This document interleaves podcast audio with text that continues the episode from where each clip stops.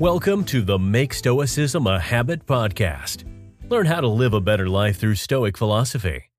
For more information, check out our website at stoichabits.com. Meditations Book 4 Chapter 5. Death is like birth, a mystery of nature, a coming together out of identical elements and a dissolution into the same. Looked at generally this is not a thing of which man should be ashamed, for it is contrary neither to what is conformable to a reasonable creature nor to the principle of his constitution. There is a great article written recently on the Forge publication on the site Medium by writer Amy Shearn titled What Happened When I Went Full Stoic. In it there is a fantastic section detailing how Stoicism was made for times like this. Meditations Book 4 verse 5 is especially made for times like this. We avoid death but as Marcus Aurelius writes this is not a thing of which man should be ashamed. Death should be embraced as a certainty by reasonable creatures. Even in the face of the coronavirus we can still adjust and live a full life. The coronavirus pandemic is leaving grocery stores without toilet paper, hand sanitizer, and other essentials nearly all over the world. We look around us and see anxious looks on people's faces, and it is no wonder that we begin to feel stressed and worried. We cannot predict how long our lives will feel like this, so we are all left in a state of hysteria and confusion. This epidemic is leaving us without jobs and income, and it is taking an emotional and mental toll on everyone. When we feel overwhelmed and uncertain, we obsess over the news and try to play out future scenarios in our heads. However, these techniques leave us in an even worse state and can be detrimental to mental well-being. Identifying what is not in your control and letting go of those worries is key during times of uncertainty like these.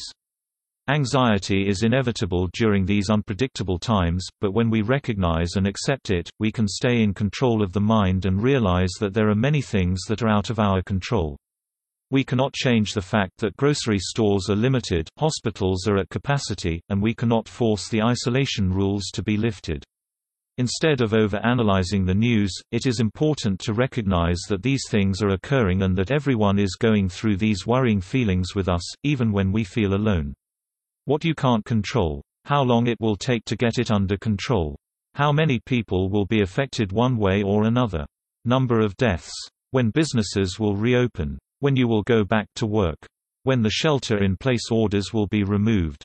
When you can go back to concerts, football games and other gatherings. What you can control. What you do with your time while stuck at home, whether it is constructive and self-supportive. How you protect yourself from infection. How you concern yourself with protecting others from infection. Your attitude and mindset. How you deal with your emotions. How you are supportive to others. How much you make the best out of a horrible situation. Listen to your mind. Rather than sitting with negative thoughts all day and letting them overpower you, this is a great time to learn about connecting with your mind and start practicing ways to connect with yourself.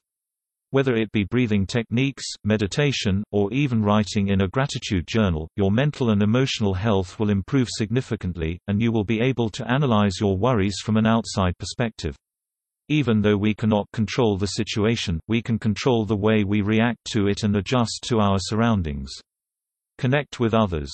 When you are feeling trapped in the house and do not have human interaction with friends and or community, it is very normal to start to feel isolated and lonely. Although we cannot control the need for staying home, we can adapt to it and connect with others through technology. You can call or video chat with your loved ones and catch up with people you have not spoken to in a while due to the digital availability at our fingertips. Routine. Although you cannot control the way that your routine has changed compared to a month ago, you can control the way you adapt and adjust. It can be very easy to lay in bed all day or not have any structure in your life because you are home all day. However, staying on top of your morning routine no matter what you have to do each day will keep you motivated and accountable to stay productive.